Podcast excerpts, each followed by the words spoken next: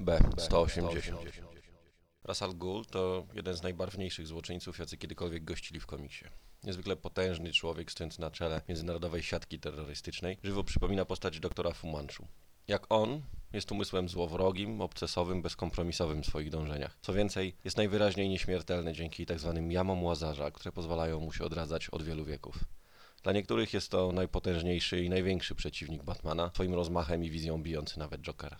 Kolekcja Tales of the Demon to zbiór opowieści klasycznych. Klasycznych dosłownie i w przenośni, bo album ten przedstawia pierwsze historie, w których pojawił się głowa demona oraz jego piękna córka Talia, zakochana w zasadzie od pierwszej chwili w Mrocznym Rycerzu z Gotham. Klasycznych także dlatego, że jest wśród nich kilka najlepszych opowieści z rasem w roli głównej. Wszystkie historie napisał komiksowy tytan, jeden z najlepszych scenarzystów, jacy kiedykolwiek pisali Batmana, czyli Dennis O'Neill. Wraz z Nilem Adamsem odpowiedzialny był za przywrócenie legendy tej postaci, za reintrodukcję Batmana mrocznego, cierpiącego na obsesję strasznego.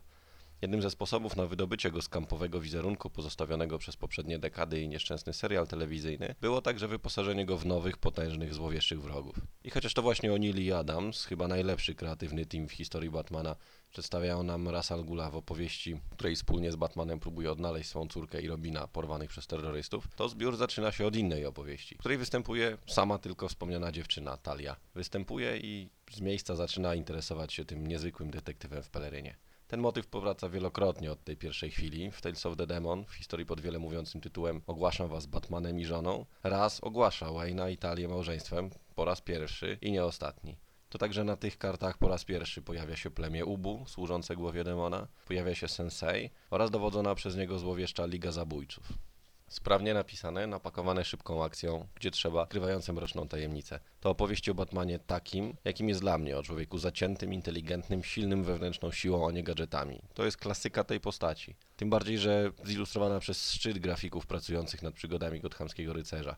Oprócz Nila Adamsa, przez wielu uważanego za najlepszego nietoporzywego artystę wszechczasów, pojawia się także Irf Nowik, drugi z tytanów tamtego okresu, posługujący się podobnie dopracowaną, realistyczną, pełną dynamizmu i ekspresji kreską. Dopełniają drużynę charakterystyczny Don Newton oraz Brown i Golden.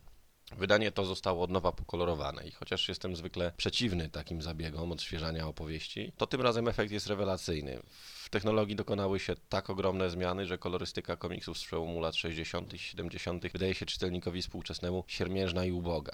Dzięki nowym barwom, położonym przez Rochella i Adamsa, pierwsze bitwy i sojusze między głową demona i człowiekiem nietoperzem są gotowe, aby ponownie zachwycić kolejne pokolenie fanów. Jeżeli tak jak ja jesteście fanami rasa, to jest lektura obowiązkowa. Jeżeli lubicie klasycznego, mrocznego Batmana w swoim najlepszym okresie, to jest lektura obowiązkowa. Jeżeli jesteście zmęczeni dorocznym resetowaniem świata i Batmanem w różowych gaciach gadającym idiotyzmy i plującym wokół gadżetami, to jest właśnie lektura dla Was. Pozdrawiam. Godaj.